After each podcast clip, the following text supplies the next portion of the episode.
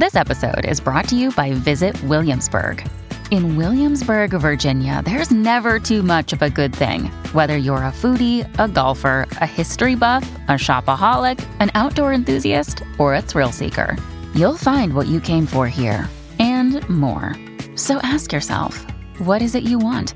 Discover Williamsburg and plan your trip at visitwilliamsburg.com. Welcome to the New Books Network. Hello. Welcome to the New Books in Sociology channel on the New Books Network podcast. I am your host, Ari Barbalat. Today, it is my sincere honor to be in dialogue with Dr. Terah J. Stewart. He is assistant professor in the School of Education at Iowa State University.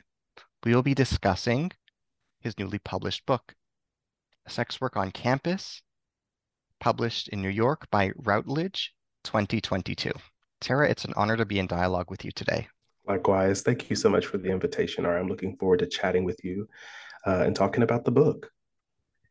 To begin, uh, can you kindly tell us about yourself? Where did you grow up? What formative events in your life inspired the scholar you would become as an adult? Sure thing. Well, uh, I grew up in Columbus, Ohio. So I'm currently at Iowa State University, which is also part of the country that we refer to as the Midwest here. But I'm from the other Midwest, as I like to say, because we are closer to the East Coast. So I was born and raised in Columbus, Ohio. Um, and I am from a community that had a really strong um, environment and, and, care for young people. My mom instilled in me a love of education. Um, I came from a single parent home, um, and we grew up in sort of low income conditions. Uh, but as I mentioned, education was always really important. And my mom was always an advocate for um, the maligned in society, the quote unquote underdog, et cetera. And so that has always been instilled in me is to think about who is missing and why, and how can we think more differently about people, populations, or groups that um, it might be uh, relatively settled uh, in terms of public opinion, in terms of how we should treat them. And so um, I came from a big family. Uh, I have four sisters now as an adult. I have eight nieces and nephews. I now have grand nieces and nephews. Wow. Um, and so, so much of my upbringing and family and being in relationship and community with people from various minoritized groups um, has informed my value of equity and justice. And so that is something that I value in my research, in my teaching, and in my service, um, as well as my community work. So outside of the academy, things I've done in the past um, and presently. And so all of that kind of really informs who I am uh, as a scholar and as a person is that I'm really um, concerned with equity and justice and really liberation for all of us. What inspired you to write this book? What message do you hope to convey to readers? Yeah, so I was inspired to write this book. Really, it was a mandate. Um, and so, one of the things that uh, I did at the end of my research, so this book sort of reports from research I was doing as a, a doctoral student at the University of Georgia. And at the end of that study, I was really wrestling with this idea of the difference between community engaged research and community accountable research, because often it's the case that researchers will come into a community or work with a group of people. They will talk to them, they will get their stories, they will get their data and their information, and then they thank them and they might give them an incentive. But ultimately, the researcher really gets to decide what happens with that information and what happens with that study. And that didn't feel good to me. So at the end of my study, I talked with each of the students who were in the book, Sex Work on Campus. And I said, Hey, who do you want to hear your stories? How do you want them to hear them? And I explained to them the various options, such as articles, which are traditionally behind paywalls. I told them about public pieces like op eds and writing in newspapers and magazines. And then I said, There's also a book. And the students overwhelmingly said, We want a book.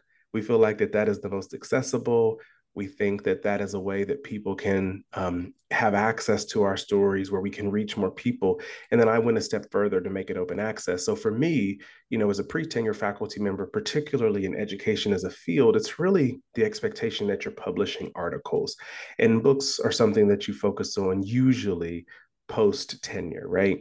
But the students that were in this study told me loud and clear we want a book. And so I worked very hard to honor their request and that was purely the inspiration for this book was because the students that it's about wanted me to write it. What are the primary themes in your book? What story and what stories does your book tell? So the primary themes in my book are how do we think about um, sex work as a type of labor and how do we have a structural analysis to think about this particular experience and, and the population of people that engage in that work um, as being a type of minoritized identity, or in other words, a group that's relegated to the margins of society. And so I wanted us to go a step further to talk about an experience that is often stigmatized, um, hyper marginalized, but to invite the reader to consider that this is another area of equity and justice or another aspect of diversity that we might want to think about. Because certainly there are instances where people have challenging experiences in erotic labor or sex work. And then, of course, we know on the other end of the spectrum is, are issues around sort of sex trafficking. And it is important that we um, avoid uncritically conflating those two. And so my book is really saying rather than talking about sex workers, how about we talk to them and see what their experiences are like and why that might matter. And so as a scholar, my area of study is higher education. So I was primarily concerned with college students who might be engaging in this work because this connects to a number of other topics such as affordability, issues of capitalism, neoliberalism, um, and uh, you know the ability of people to be able to attend uh, higher education. And so those are some of the themes and how do we think more critically? How do we invite this to be a part of a conversation an equity and justice conversation? Um, and how do we invite uh, sex workers to be collaborators uh, in research about them as opposed to doing research on them if that makes sense? What is your book's contribution to the study of sex work? What is unique about your research and your approach? Yeah so how I like to describe it is that if we start at a 10,000 foot view and you were to say, what research or writing is out there about sex work or erotic labor? I mean, there are voluminous uh, amounts of things uh, that go back hundreds of thousands of years. Uh, it's often lauded as the world's oldest, oldest profession, which isn't quite true, but that's beside the point. But many people have written about sex work, erotic labor, prostitution is another term that I don't personally use, but is a word that is used to talk about this particular group of people who engage in this particular labor. But when you set, when you sort of filter down, well, how much of this work is in education broadly, higher education specifically. Um, the number of research is reduced exponentially when you put that filter over top of it. So then, of that research, most of the research is situated in non-US context. So a lot of great work in the uh, UK, Australia, um, uh, various different countries in Africa. Not a lot about um, college students or higher education within the United States. So that's kind of where I enter as a place of expertise is I'm looking at US higher education and sex work. Then going even further, my work specifically is looking at college student sex workers with racially minoritized and sexually minoritized identities because the um, the broad body of work is primarily focused on cisgender white women in pornography. And so I was interested in what about sex workers who um, are people of color? What about sex workers who have um, LGBT identities? And so that is sort of where I enter is US higher education, particularly looking at minoritized students who engage in this work. But of course, all of the work is connected. I cite my UK uh, colleagues um, uh, quite a bit. I cite uh, my colleagues who are in various different countries in Africa, including like Zimbabwe and Nigeria, um, in, in my publications. Um, the other thing that I think sets my research apart is this piece around being community engaged and community accountable. And so I don't use the word participant in my study because I think it's odd to think about people who the research is about as participating in the study of their lives and experiences, but rather I collaborate with them, not only in name, but also in praxis, uh, sharing power in the research in- inquiry, sharing control of what we do, what we talk about, where do we go, um, and also figuring out how I can compensate them in the most robust ways possible. So that way we try to help manage the inherent exploitative nature of research, particularly for minoritized and vulnerable populations. I think the other thing that my work does that is um, interesting and I think can be somewhat unique is as a critical qualitative researcher, I also am really interested in um, creatively talking about research and telling stories so that it is more um, accessible and palatable, frankly, to people who aren't other researchers uh, or, or graduate students. And so for example, in this project, I did a lot of creative nonfiction. Uh, we did a lot of artifact elicitation. Um, uh, I am what's called a narrative inquirer. So my approach to qualitative research is through a, an approach called narrative inquiry. And that's all concerned with story. What are the stories? What can we learn from the stories? How do the stories that the people within the inquiry live um, teach us or instruct us about uh, how we might move forward? And so I think those are all animating aspects of my research that um, is uh, that helps distinguishes it a little bit, but it's always in conversation with the broad body of work of other researchers that are doing uh, similar work on erotic labor or higher education or even critical and creative qualitative work. In what ways are the lived experiences of Black sex workers on campus different from sex workers of other backgrounds? That's a great question. So, according to the collaborators in the study, the student collaborators, they really do not see their experiences and their concerns articulated within a lot of the mainstream sex work um, movements and discourse. And so it's kind of like a, um, um, a both and. So there are some unique experiences that they have within post-secondary environments, but there's also just sort of unique experiences that they have in the world.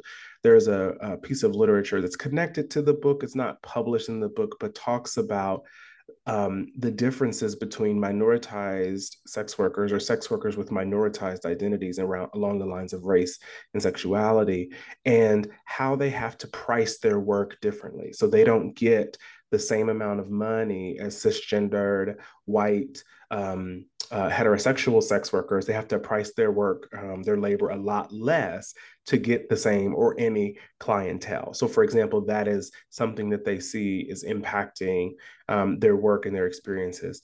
There's also this big push in the main sex worker discourse to decriminalize sex work uh, globally, right? And so that's a very important distinction. Many sex workers are not asking for legalization. Legalization is very different from decriminalization.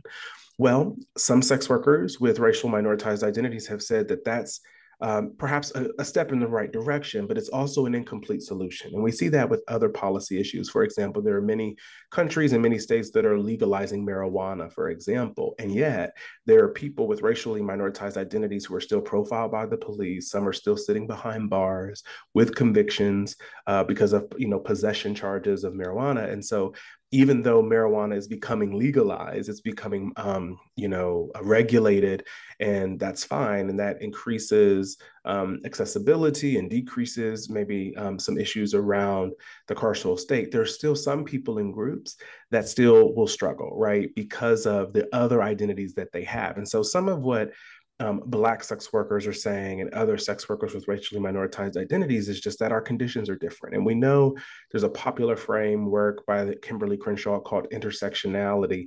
And what that theory just says is that we have to have an analysis of power along the lines of identity, meaning that people with various different identities will experience power differently, their conditions will be different.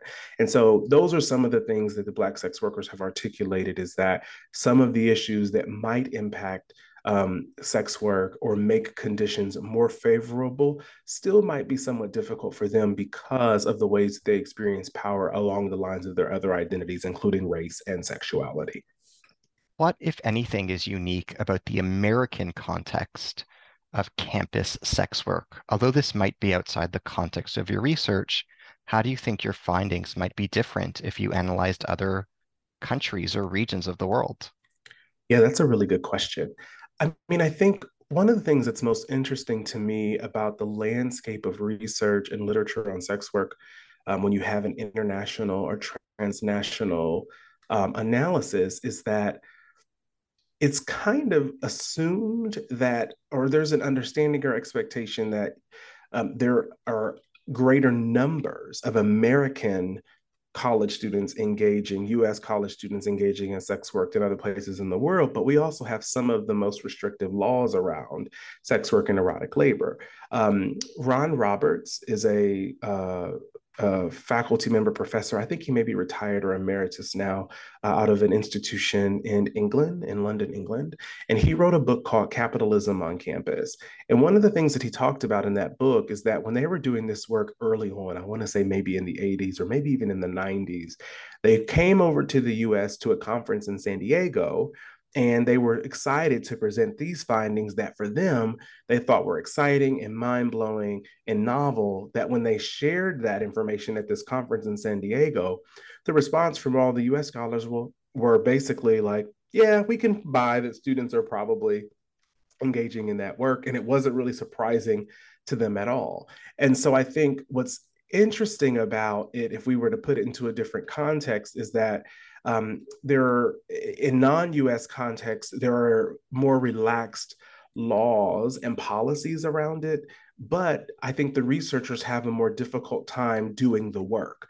And so when you look at for example um, there there was a national study done in the uk on sex work where they were able to get some really good uh, quantitative and survey data um, you know there it's there's more of an openness. There is less of my read of this landscape is there's less of a um, protection and rescue kind of lens. Not that that doesn't exist but it is a little bit there. Um, and there is you know there's just a more of an openness to to look at um, these students experiences. And so i think um, in the us we are dealing with a lot of um, moral objection and moral stigma to the work. Uh, we have the more restrictive laws. Of course, there are places where direct service sex work, uh, which is what most people think about when they hear that word, um, where it's legal, but there are all types of sex work. So it's not just escorting or prostitution, is, which is language some people use, um, but there's also people who work at adult clubs. There are people who do camming. There are people who uh, do phone sex, though I'm guessing that's probably somewhat of a fading kind of area or genre. And so, you know, when looking at the various different contexts, uh, I think in the US, a lot of what we're, we're pushing up against is a country that's supposed to have separation of church and state, but really has all these laws on the books because there is a moral objection to sex work. And I don't know that it's that pronounced in other parts of the world. I mean, I'm sure other scholars would would feel differently. So when we're analyzing uh, our study or thinking about them in different contexts, politics are always a part of the conversation. They have to be. Um, moral and ethics are always a part of the conversation. Um, and and all of that sort of is informing how we then come to think about why someone does this work, what are their experiences, and what particular types of support that they need. And so it's interesting. It's kind of like there's a little bit of a swap. In the US, we have more restrictive laws, but there's more kind of um, understanding that we have more students over there there's more relaxed laws more difficulty studying the work in some ways. And so it's interesting. I'm really looking forward to, um, as my kind of career continues, how I can partner with folks and we can sort of start having more international and transnational conversations, particularly in, in the higher ed space, about issues of, of sex work and erotic labor. One of the individuals you discuss at length in the book is Maria. Why is Maria noteworthy? Can you elaborate on Maria's experiences? Yeah, I mean, I would say I think all the students are noteworthy. There were seven stories in the book. Um, and so they were Stokely, Tiana, um, Guy, Maria, Kathleen, Malia, and Kimmy. And so those seven students were uh, at the center of the project. And so, um, so I would say, in my mind, or at least as I was trying to sort of advance this book, um, you know, they those seven right have equal kind of um, importance, and I tried to make sure that there was sort of equal space. I think Maria, um, as a as a collaborator in the study, you know, had a really interesting story. She had one that was similar to Malia. So the students in the study each um, identified in the sex worker space in different ways. Some identified as dancers. So there were two of them that worked in adult clubs. Um, some people use the, the, language of stripping um, or exotic dancing. And so Maria was one of those. Um, one of those students who did that work in particular. Some of the other uh, students in the study did different work. But I think her story was interesting because she talked a lot about in her story, it was called Boobs, Hips, and Hoe Barbies. Um, how her upbringing and her socialization, um, you know, maybe served to frame her uh, potential or eventual engagement um, in sex work via uh, exotic dancing. And so she was always sexualized by other people. Um, she did not necessarily always see herself as a sexual person, but because of how she was sort of developing physically, um, you know, there were ways that she started to see herself that initially she didn't on her own. And I thought that that was really interesting because I think what it points to are the ways that our environments and, um, you know, sometimes even our family or the people around us um, might, you know, facilitate or hinder our growth and development around, along a number of lines.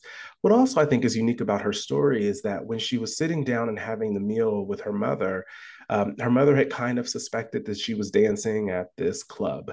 And she finally um, revealed that to her mom. And her mom, you know, who suspected that that was happening, just said, you know, we love you. We just want you to be safe.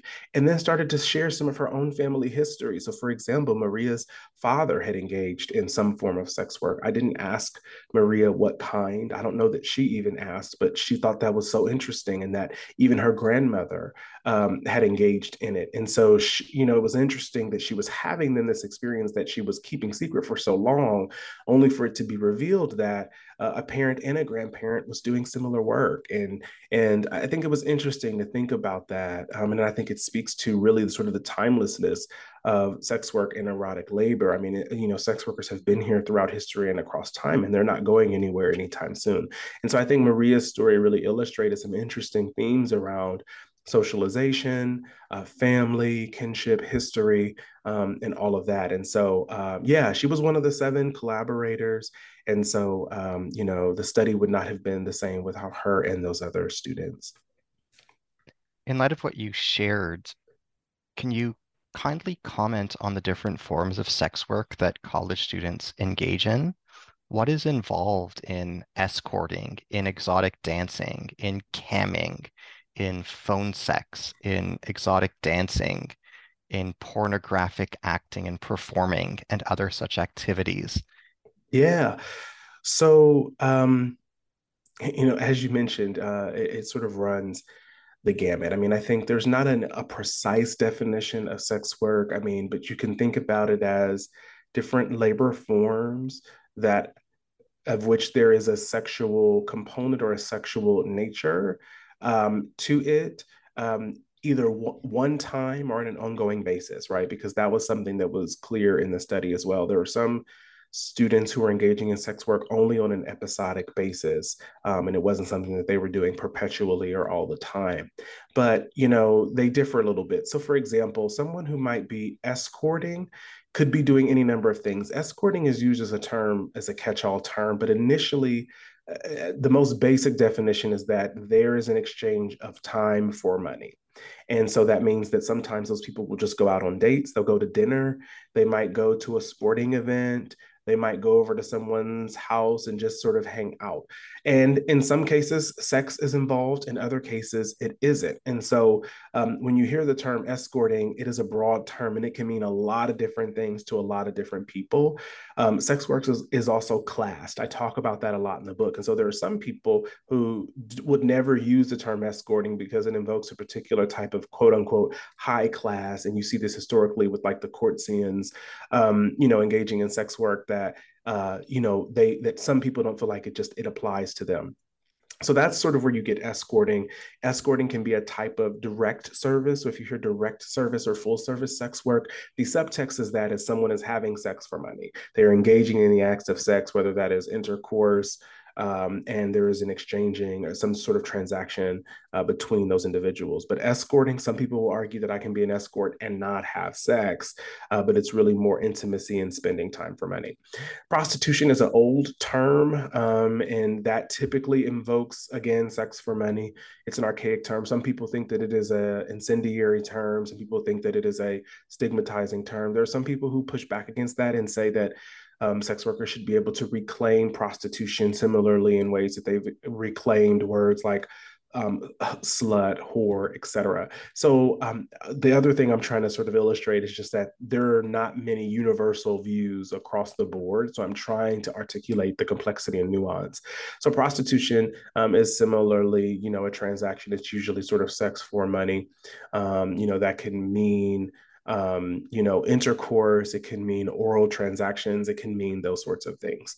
Um, when you get into some of the other forms, it usually involves some form of nudity, perhaps some form of service, but there may not be any actual sex involved. So when you think about something like camming, that is usually um, connected to people who are doing shows or performing in the virtual space. Usually there's a camera, they're uh, broadcasting to subscribers of a website um, or subscribers of a particular performer.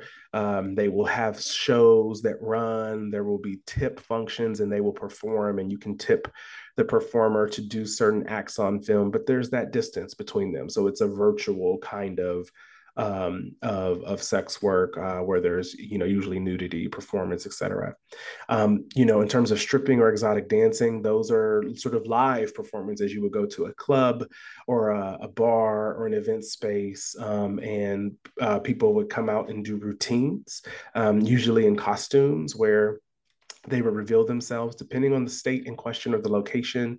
Touching is or is not allowed or mutually allowed. Depending on the location, full nudity is either not allowed or it is allowed. And so it may be mostly nude, but maybe with the nipple covered, etc. So there's all types of um, complexities there. But but you would go, you would see someone dance. They would usually sort of tip them and and and, and you know and throw money at the stage while they're performing sometimes you get a private dance at a table or a table dance and you know you would pay money for that and then there's also vip sections which sometimes people would go back and they would dance so that's sort of what you would see sort of in the club space um, you know, in terms of phone sex, it's someone you would talk to on the telephone or, or, or maybe perhaps through an app. Um, and, you know, you would ask questions or they would do role play, that sort of thing. And the person calling in um, would be getting sort of a fantasy, right, fulfilled and being able to talk to this person. And, um, you know, and then there's also some overlap right into what we call sort of the kink community with all of these areas. And so when you get into like um, BDSM or people who are, uh, you know, dominatrix, uh, that sort of thing. Kink, like you see people sort of paying for certain types of experiences, certain types of role play, um, you know, which can include, you know, some pain, which can include leather, which can include um, being bound up rope, which can include uh, pain. It just sort of varies. And so all of these are kind of under the broad constellation of sex work. We've also seen, uh, you know, a combination of forms. So with the increase of things like OnlyFans and Just for Fans, which are apps based app based content creation. Of course, pornography are you can have professional and amateur pornography where you're shooting video or film of sexual acts to then be um, sold or posted on either a website or, or a place where someone can purchase um, that media. And so um, there is a number, right? There's a wide spectrum of ways that people can engage in the work. Some of it involves actual sort of sexual intercourse, some of it does not. Um, but, um, you know, it really just varies. And, and there's different combinations and constellations. And so even some of these descriptions that I've given, they're not neat and clean. One kind of blurs into the other. Uh, you might go to a club, a strip club, or an exotic dancing club, or an adult club where there might be direct service work happening, whether it's supposed to happen or not. So it just kind of depends. And so, um, you know, that's the best kind of broad explanation I can give about these different forms. And people engage in a number of them depending on their context, the level of, uh, of risk they're willing to engage in, the amount of money they want to make, and they weigh a, a number of factors as they determine what type of labor or work makes the most sense for them. What is meant by the term erotic labor? Can you explain? Yeah, I think erotic labor is a term that um, that I use. I actually prefer it over sex work. I talk a little bit in the book about the differences between work and labor, and so I cite folks like Kathi Weeks and the problem with work. We look at um, the work of uh, Hannah Arendt and you know the, the idea of work and capital and labor. And so I think erotic labor invokes a labor analysis. It also invokes um, you know an analysis of capitalism. And so I think that you know it also is a term that better encapsulates some of the types of work that may not have or may not um, be involved with sex directly. So, as I just indicated, there are some types of sex work that may not have any sex involved, but it is still a type of erotica or erotic labor. And so I like erotic labor because then it allows for those who engage in certain types of work where they don't have intercourse, sexual intercourse, or sex for money to still be included in the conversation and the discourse around the challenges with erotic labor, um, you know, the stigma of all types of erotic labor, that sort of thing. So I think of erotic labor as a more broader term, um, as a more uh, as a as a as a catch-all term that encapsulates those who might engage in types of sex work where they don't actually have any sexual intercourse. Because I think oftentimes when people hear the term sex work, they only think about people who are engaging in escorting, direct service, or full service sex work, and that's important. And it's important that we center those folks because of the stigma that they experience. But there's also people where that's not the context that they are maneuvering. So erotic labor talks about uh, labor that one might engage in that it, that is a type of erotica or is a, or is connected to the erotic, uh, a concept of which I talk at length about in the book. Can you tell us about Tiana? Why is her story revelatory? Can you elaborate on some of her experiences? Oh yes. So Tiana um, was a student who um, you know, I loved all the students in the study. I mean, I think that they were just so brilliant and I learned a lot from them. Tiana was a student who, you know, had a really interesting experience. Um, she was very, very, involved on campus. She uh, was in a sorority. She had a job on campus, and she started to deal with a number of issues in her home life. Um, uh, and, you know, one of the things she was dealing with at one point was depression. She all, ended up losing her job on campus and was really on a hard time financially. And so um, in her memoir, Fight Night, she talks about her first time engaging in sex work in Las Vegas um, during the Floyd Mayweather, uh, Floyd uh, Mayweather and Manny Pacquiao boxing uh, match. And so this was highly publicized. It was very popular. It was all anybody was talking about. And so she went on a road trip with some folks in her sororities uh, who did not know that she was going there to meet someone, um, but she did. And so, what I think um, her story reveals are a lot of complexities about, you know, the fact that these students don't engage into this work lightly. They take it very seriously. Um, they have a clarity about their decision to do it. Um, and in her case in particular, you know, she had some really deep reflective and reflexive sort of moments and questions she was engaging with ourselves uh, with herself about like you know am i going to wake up hating myself am i going to wake up regretting my decision as she you know made the walk down that hotel corridor um, to spend an evening with um, uh, mike who was the person in we named in her story. And so at the end of that she didn't regret her choice. She didn't wake up feel bad. She uh, waking up feeling bad she knew that the work was illegal. She was concerned. I think she joked in her story about you know wondering if there were any police you know hiding in bushes ready to jump out and arrest her after uh, you know the next morning. But you know she actually talked about how it made her feel a lot better she felt a lot freer. She had some money and she talked about it as being bill money, food money, Starbucks money, like money that she needed for just basic life things to survive. And so, you know, for her, she really thought about her work um, as timeless. You know, she talked in her story about how, how she loved the mountains because they were timeless. And she also loved sex work because it was timeless, that it made her part of a class and a community of women throughout history and across time um, to do what they needed to do to survive, to do what they needed to do to take care of themselves. And she talked about it and she framed it as the immortal spirit of wild women. And that is what she felt like that she tapped into. The immortal spirit of wild women is the is the um, is the group of which she was inducted to and elevated into when she decided to make this decision for herself um, to to survive and to take care of herself in that way. And so I think that there's a lot of richness in Tiana's story. There was a lot of clarity of character um, and how she talked about her experience. And you know, I think it was it was it was important and it was poignant and it was revelatory in all of those ways. What motivates college students to enter sex work? in short, money. money is the motivator uh, and voluminous um, articles, voluminous researchers um, have found that. They have found that money is the motivator, the amount of money that they can make with sex work, the amount of time that they can make that money with sex work matters and makes a difference.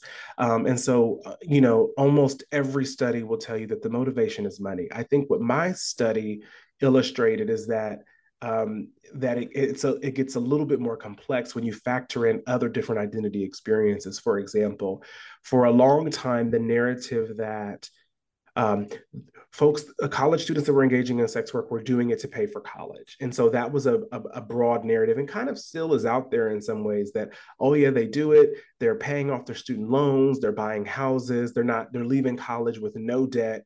And that was the primary kind of discourse and frame for a long time.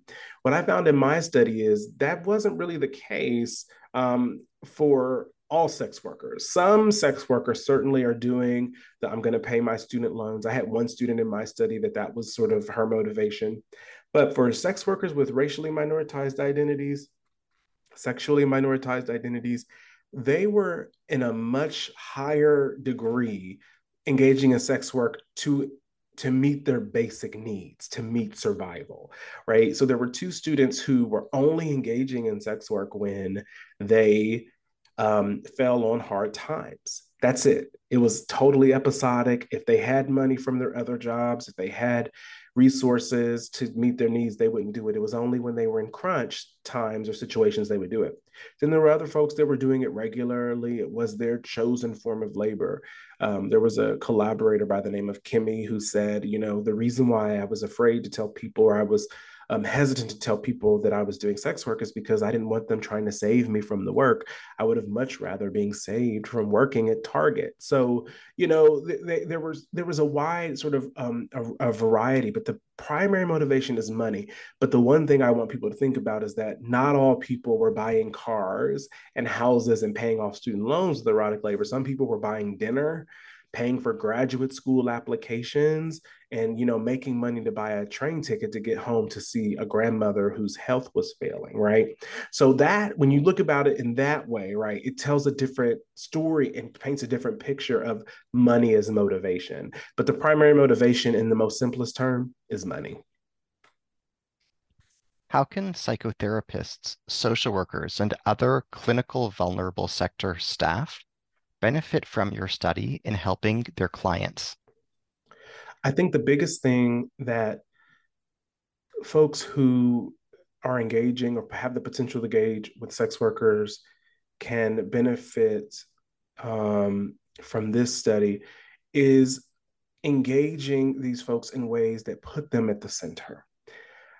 I think it's important that we refrain from engaging in a paternalistic ethic with people that we think need to be protected, rescued, or saved. Because while on the surface, those are admirable traits, on the surface, that is an admirable ethic to have, it can be quite dangerous because it disempowers those who have made choices and decisions about the ways in which they think they need to survive.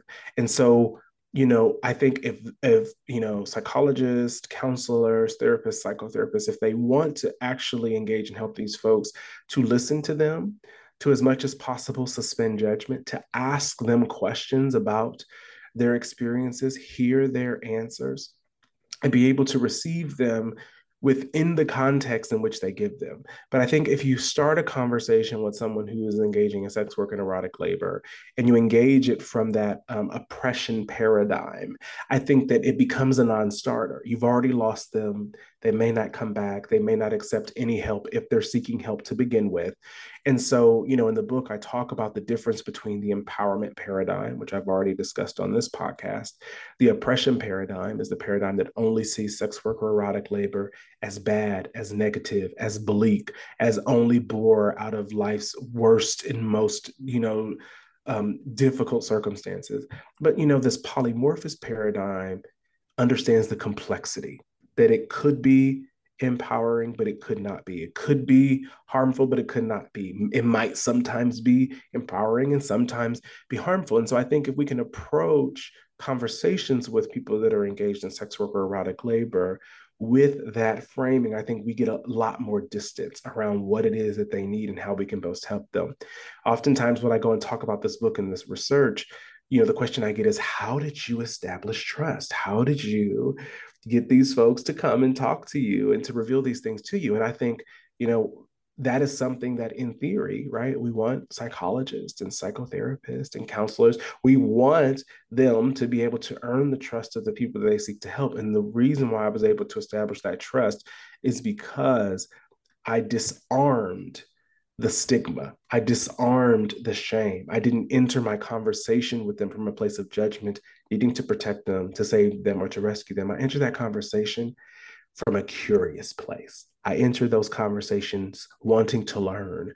I entered those conversations uh, letting them lead and then allowing me to sort of figure out where I could support, where I could offer resources, or how I might direct them to the next step. So I'm hoping that that might be helpful and instructive as uh, folks might engage with these groups and that they can think about these in some meaningful and intentional ways. Can you tell us about Malia? Why is her story revelatory? What is distinct about her lived experiences? Sure thing. Um, Malia uh, was another student in the study who was dancing um, at an adult club. She was doing exotic dancing um, work. And, you know, she was the first student that I remembered clearly speaking to. And it was fascinating because she talked a lot about sort of the family dynamic um, and really image and image and how image is connected to stigma and shame. Um, in fact, her story in the book is called Malia in the Mirror because she starts her story looking at herself in the mirror, wondering how she, from her family that is well known, from a family that is consumed with image, found herself engaging um, in uh, exotic dancing. And then her story ends with her seeing herself in the mirrors of these adult clubs, right? Seeing, you know, her her naked body and the money and all of that, and her having this sort of self-actualizing experience. And so I think she offered us a really important class context, a very important social context in relation to family. Um, and um, you know, it was really just sort of a, a, a, a very close, almost eerily close um, um, experience similar to that of Diamond, which is a fictional character that I talk about in the book. So Diamond, um, Diana Diamond Armstrong was a character in the film Players Club, and in that film, um, Diamond wanted to go to an HBCU, which is an historically Black college or university in the United States. And her father didn't want her to go to an HBCU. And sort of the subtext of the film is that HBCUs are allegedly not good schools and that he refused to pay for it. And so she decided that she was going to go and she was going to pay for it herself. And the way that she paid for it was to work at the Players Club, which was a adult club, a strip club. And through her various trials and tribulations, she learns lots of lessons about herself and about her world um, and about what she's willing to deal with. And so, one of the things that Malia says in her story is like, wow, this isn't that bad at all. As she was referring to her work in the club that first night, she was like, this isn't like a players club at all. And so it was a connection to sort of this popular culture moment of this film. And she went in thinking, my experience is going to be like that of Diamond from the players club. And she actually had a much better experience and didn't think it was bad and continued to um, you know dance in that club. And so i think for all of those reasons it was just a very rich uh, story and experience of family of image of stigma of survival um, of authenticity um, and of transparency. And you know i will always uh, cherish the time that i had to talk with her particularly as the very first student that i spoke with in this study. How do classmates of sex workers on college campuses perceive their activities it's a good question. Um, the short version is that it varies. There's some really great articles, research articles that have been published. Last name is Sagar et al. There's a few different pieces. I want to say maybe Ron Roberts has done some work looking at that because, as I mentioned earlier, um, some countries have a lot of difficulty engaging in the research itself. Um, and so they're limited in who they can talk to and what they can ask. So some of them, their way around that was to, rather than asking directly about sex work, they would ask students, Do you know of anyone in sex work? What is your perception of sex work, um, you know, on campus and, and that sort of thing? And so it varies. There are some people who, you know, there's a good number of students who understand why some of their fellow classmates engage in sex work.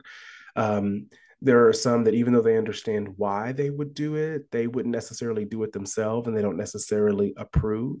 Um, in my study you know it was mixed. There were some students who found some support but overall they experienced stigma and shame from all classes of people in post-secondary context including faculty staff administrators and yes students. And so for i'll give you an example. One of the things that really frustrated some of the students in the study is that when they would hear their classmates saying things like, oh my God, classes are so hard. I'm gonna, you know, I'm not doing well in chemistry. I'm just gonna drop out and become a stripper. Or, oh, you know, I'm so tired of, you know, statistics. Like, I just need to get me a sugar daddy. So, students who are doing this work are hearing people talk about it in a joking way. Um, and it made them feel like that they were saying they were failures or that sex work is easy work. And so that was a problem for them. They were they were like, no, we're not failures. The work that we do is not easy, right? It's not something that you drop out of school and do um, because you know things get too hard. You know, but that we're doing it to survive. But you know, we're doing it as a way to kind of you know move closer to our meeting our needs and, and meeting our dreams perhaps one day. And so I would say just as much variability as you might see in the general population about sex work, it's similarly the case um, in you know with classmates or with peers. Um, in in the book, um, no, it's not in the book. It was in an article, but from this study, Malia talked about how she was in a class. I don't know if it was an ethnic studies or a women's studies class, but anyway, a classmate was saying something really negative about sex workers. And her professor, you know, counteracted that negativity to say, well, let's be careful what we say. You know, we don't want to essentialize or oversimplify. There are some people who engage in that work um, willingly, who, you know, are doing well and it serves them well. And as a result of Malia seeing her professor do that, then said, in front of the class and to the person who made this classmate who made this negative comment, you know, I'm a dancer downtown. So now what? Right. And then outed herself in her class because of, um, you know, seeing her professor kind of counteract that, but her professor counteracting the classmates kind of view. So I would say it varies. I don't think that there's one singular view. I think it it varies, but there is um, a, a quite a bit sometimes of negativity um, that these students experience from some of the stigma and sort of the uh, broad brushstroke oversimplification of what it is that they do. What are the legal consequences and repercussions of sex work on campus? What have been the ramifications for the legal system and for students and sex workers themselves? Yeah, so the the biggest piece around law and legal structures um, is related to what I have so far termed used as sort of direct service or full service sex work, right? So when I say sex work or erotic labor, again, that includes things like exotic dancing, camming, or even being in pornographic films. And so all those things are perfectly legal in most states and jurisdictions. Of course, there are exceptions to everything. There are certain places where those things might be legal, but by and large, in the United States, those types of erotic labor um, are in fact legal. What's illegal is what we know as um, quote unquote prostitution, some forms of escorting, as I mentioned, because if you escort and engage in sex for money, right, it falls under that sort of category. And uh, it really just depends. Some states are more likely to enforce than others.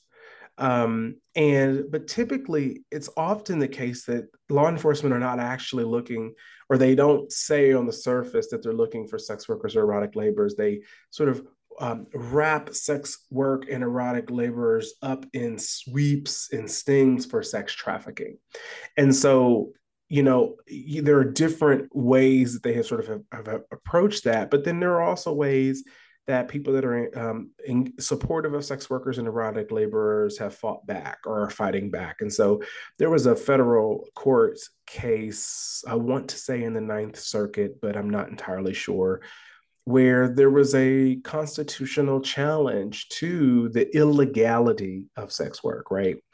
And um, you know, the judge asked the um, asked the state attorney, why is it illegal to sell something that it is legal to give away for free?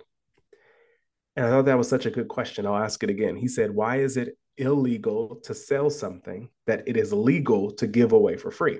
And so, what he was getting at is on what basis do we have laws on the books against sex work? Because in a country, in the United States, where we're supposed to have separation of church and state, it really is illogical to say, well, we need to have a law against this because it, it violates my moral beliefs, right? Um, and so the response by the state attorney was just that, um, you know, because the legislature says so, or the legislature says that it is illegal. And so uh, that is the, the primary issue, sort of the legal consequences is that if you get, you know, you might get booked or charged for prostitution if you're engaging in direct services or full service sex work um, you know, depending on the type of work you do and where you do it, you know, you, there might be uh, lewd and obscene, you know, conduct laws, incendiary laws such as that, that, you know, you might deal with. But I would say within the context of campus itself or in higher education, there's really not been a ton. There was one student who I talk about in the book who had did um, a somewhat of a camming show in the campus library and that was found out and the student was expelled from the institution. So that wasn't a legal issue right? That was a more of a sort of maybe a, a code of conduct or policy violation of that institution.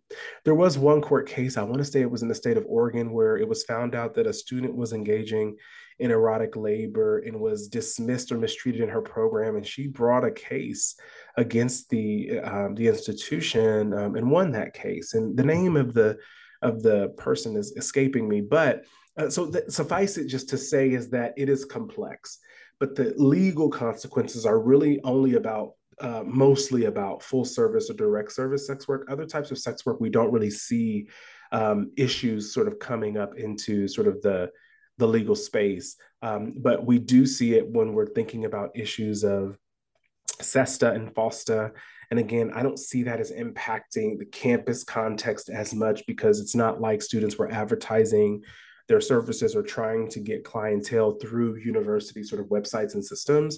But it was the activism around SESTA and FOSTA, which were two pieces of federal legislation here in the United States that were on the surface about trying to deter sex trafficking. And so um, there was a lot of activism around that. And that was initially what got it on my radar. But that is, you know, some of the, you know, the legal issues. Um, and I think the bigger issue for most students, particularly if they're not in full service or direct service types of sex work, are just issues of stigma and shame.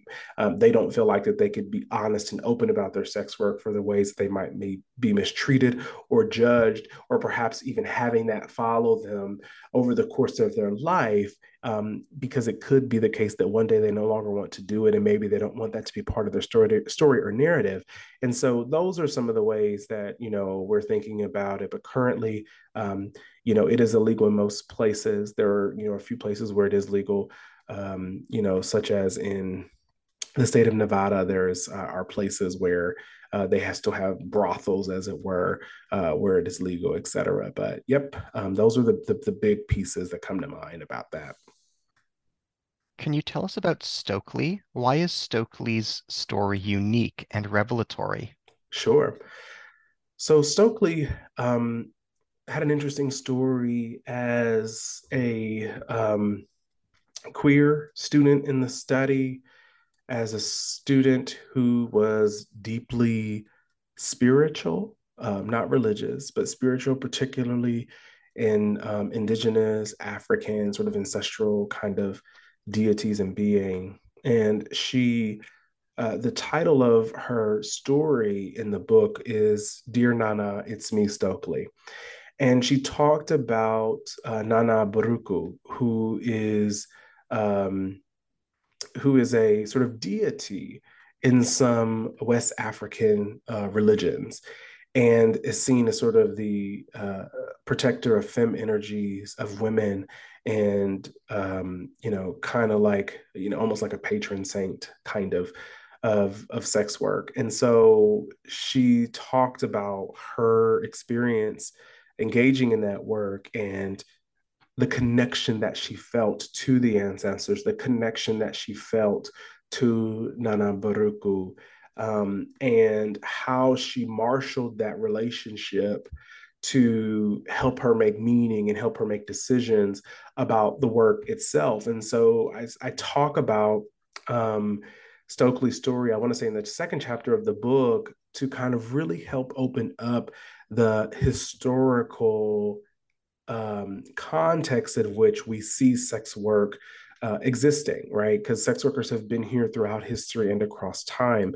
And so, um, you know, Stokely really uh, illuminated some interesting things for us to consider in that the multidimensionality of those who engage in sex work and erotic labor, there is likely an assumption that these people are aspiritual, that they have no belief system uh, because people assume that sex work is immoral. They assume that sex workers themselves are immoral, that they are not spiritual, that they don't have things that they b- believe in um, or ways in which they practice care for themselves and others. And Stokely kind of just disrupts all of those stereotypes and all of those assumptions and you know being spiritual and being um, you know, and having a, a relationship or discipline practice with the ancestors, uh, with, um, you know, deities from non uh, Western and white,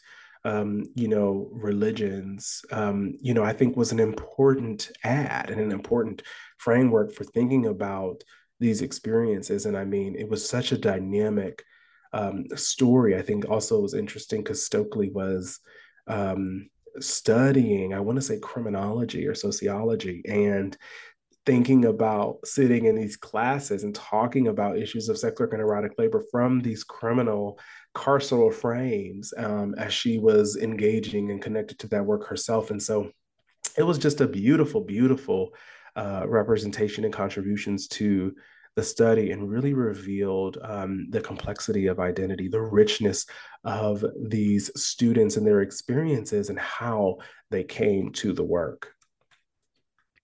What roles do parents and family members of college sex workers play in their respective lives. Can you describe some examples? Yeah, I mean, I think they play various different roles.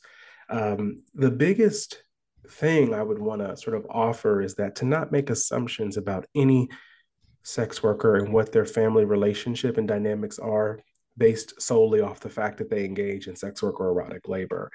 Um, as we heard in Maria's story, Maria's mother sensed that she was engaging in sex work as an exotic dancer. And once she found out, still loved her, still respected her, wanted her to be safe. You know, Maria was worried, are, are you going to kick me out of the house? Are you going to take my car? And it broke her mother's heart because she's like, you must think so little of me to think that I would do that to my daughter. And so I think, you know, they play an important role um, a, a, important place of sort of safety and refuge if right they are supportive um, of these students and the work that they decide there were other people in the study that they their parents were unaware of their work. So for example when um, malia was reading maria's story because we shared the stories of all the students with each other she said she, you know, um, you know, she got really emotional because she said she envied being able to sit across from her mother and tell her that she had been dancing to, to to have that reaction and so you know the the family dynamic is a really critical place in other places right you see like for in the uh, case of kathleen the reason why she was engaging in the work was because she wanted to ease the burden of her parents having to pay for her student loans. And I don't remember the exact amount, but I think at the time of study, she was saying there was somewhere around $30,000 or $40,000 US dollars that she didn't want her family to be on the hook for that. So that was actually her main motivator for engaging in the work. When I think about Guy, he was the only cisgender man in the study, uh, the only man in the study. And, you know, he had talked to um, his mother about um, his engaging in sex work and or um, or maybe he didn't talk to her but he talked about how his mother had said that if it had ever come to it if she was ever in a crunch if it meant that her kids would eat or not that she too would do it. And so even just hearing that positive message um, that anecdotal message meant a lot to Guy to hear that.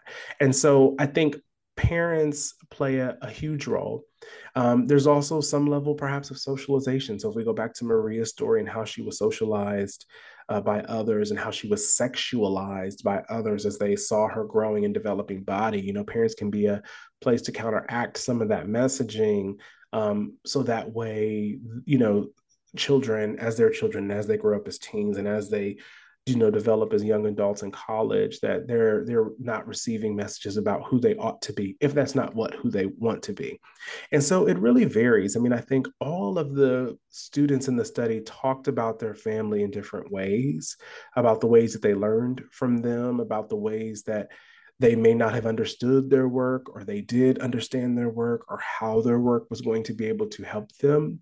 Um, the best advice i can give um, you know i am not a parent but i have a very large family is is to remain open and to allow people to you know tell you their stories and their um, explanations and to allow them to share with you the decisions that they're making and why they're making them and to work together to feel to determine what's the best way for them to move forward, for them to protect themselves, to keep themselves safe, right? Because the kind of theme in my book is we do not want to paternalize these students, that we have to give them space, we have to give them agency, we give them support based on what they tell us they need, based on what they ask for.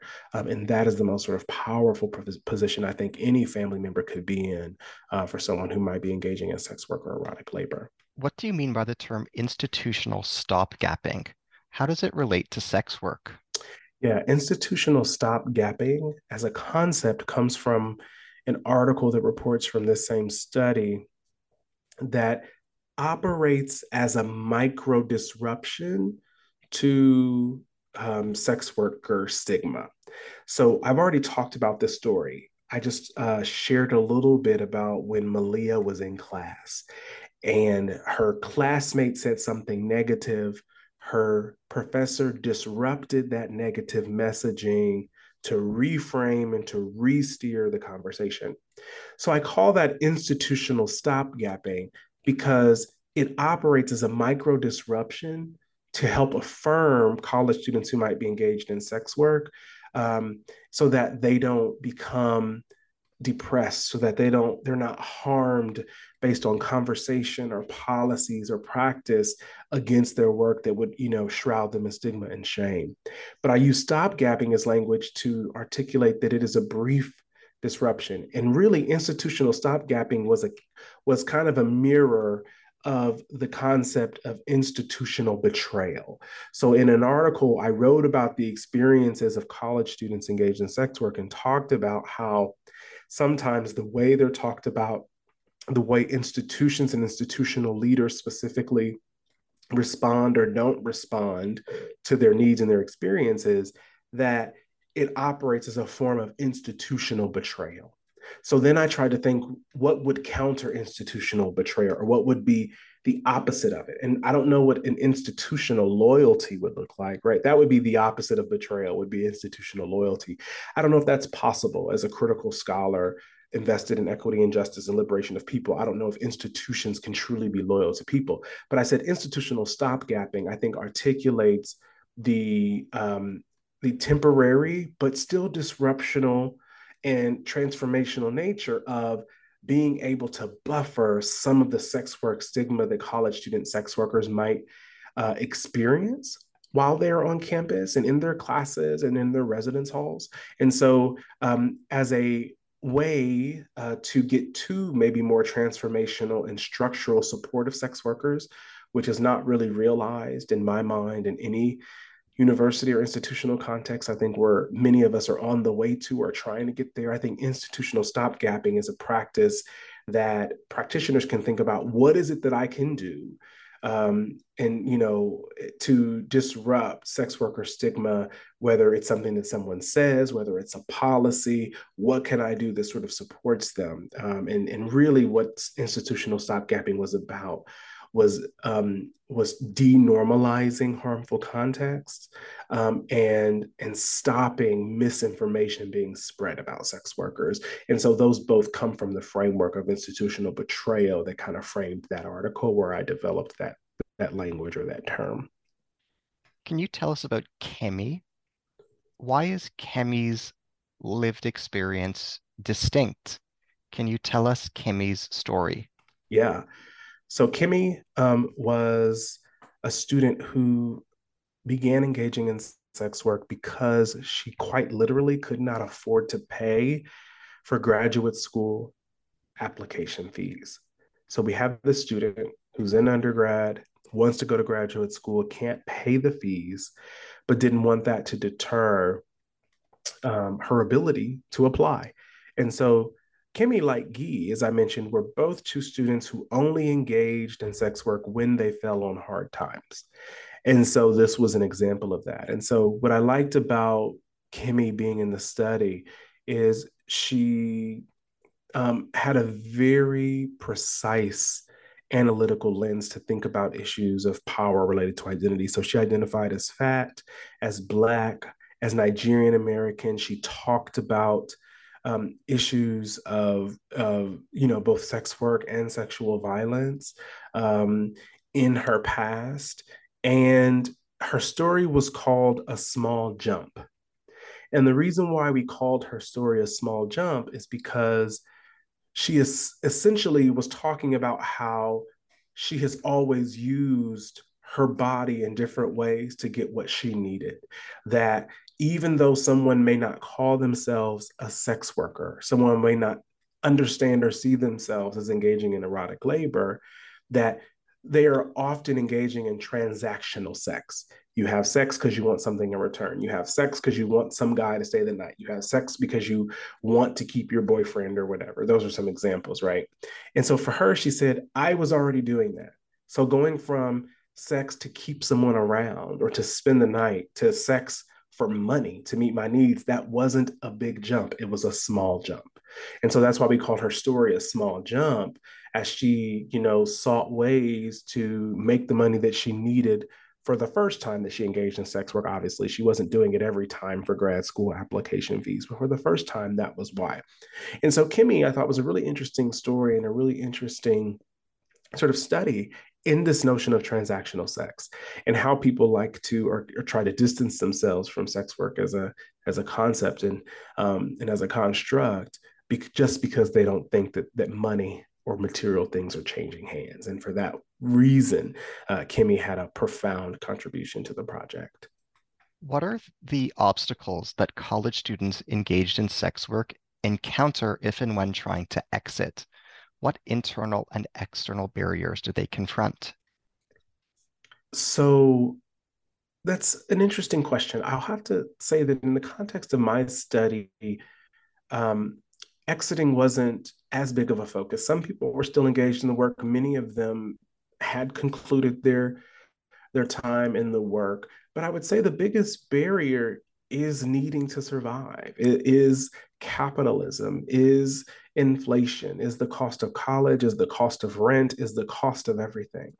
And so part of the reason why I use labor as a frame is because if we think about sex work as labor under capitalism, then it gives us a different way in which to think about um, why students are making the decisions that they make. And so, if we want to trouble work, then let's trouble work. If we want to trouble labor, let's trouble labor. But I don't think that we get to stigmatize how people are choosing to survive capitalism, are choosing to survive the increasingly difficult and impossible conditions to just have a decent life.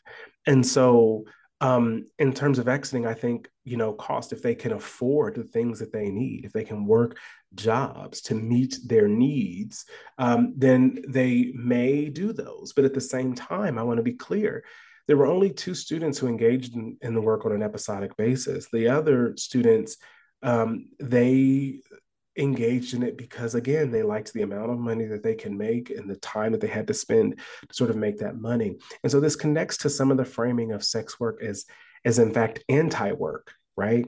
Anti-capitalism anti right and so if i can do labor do less labor get more money to be able to survive capitalism you know is that something that i want to do for myself and so i think that cost and survival um, are likely barriers um, to exiting.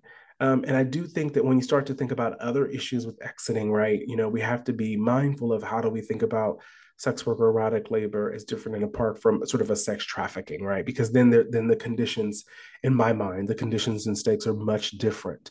And so while those two things might exist on a spectrum, on a continuum, we can't uncritically conflate them. And so I think that's probably the biggest difficulty is just being able to survive um, you know, and um, being able to do or find work that doesn't um, absolutely exhaust, that isn't absolutely sort of degrading in a different way um, than some might perceive sex work to be. I just certainly don't think the students in the study felt that way um, or felt that way all the time but those are the the big things i do i will say that some of the students were concerned that if and when they decided to step away how might it come back to haunt them? If someone has an axe to grind or they've kept a grudge and they know about their work will it come back to haunt them? So those are some things that have you know have come up and how they protect themselves. But i have to just admit that that exit as a, as a point of study wasn't really centered um, but it is something that i am interested in.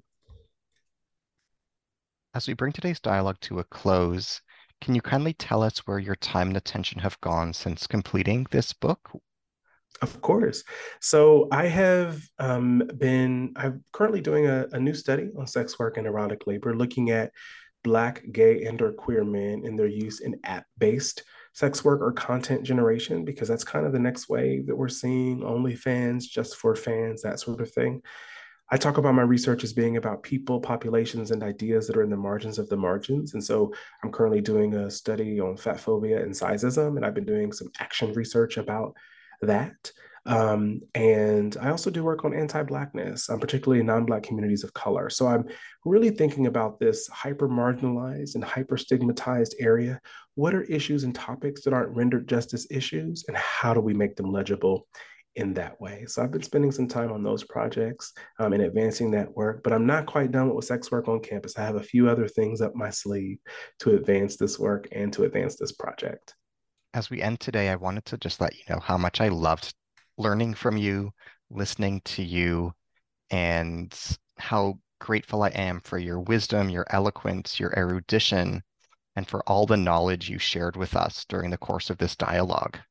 Thank you so much, Ari. I really appreciate the invitation, and I have just loved spending time with you and hope folks enjoy the conversation and will check out the book if they haven't. Thank you so much for inviting me.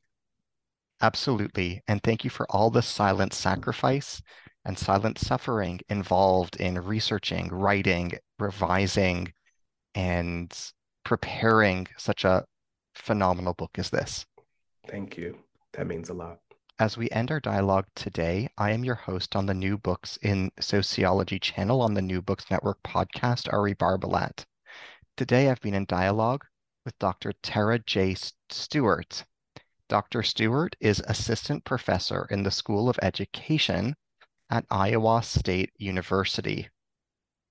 We have been discussing Dr. Stewart's newly published book, Sex Work on Campus, published by Routledge 2022. This book was awarded the Outstanding Book Award by the Association for the Study of Higher Education. Thank you wholeheartedly.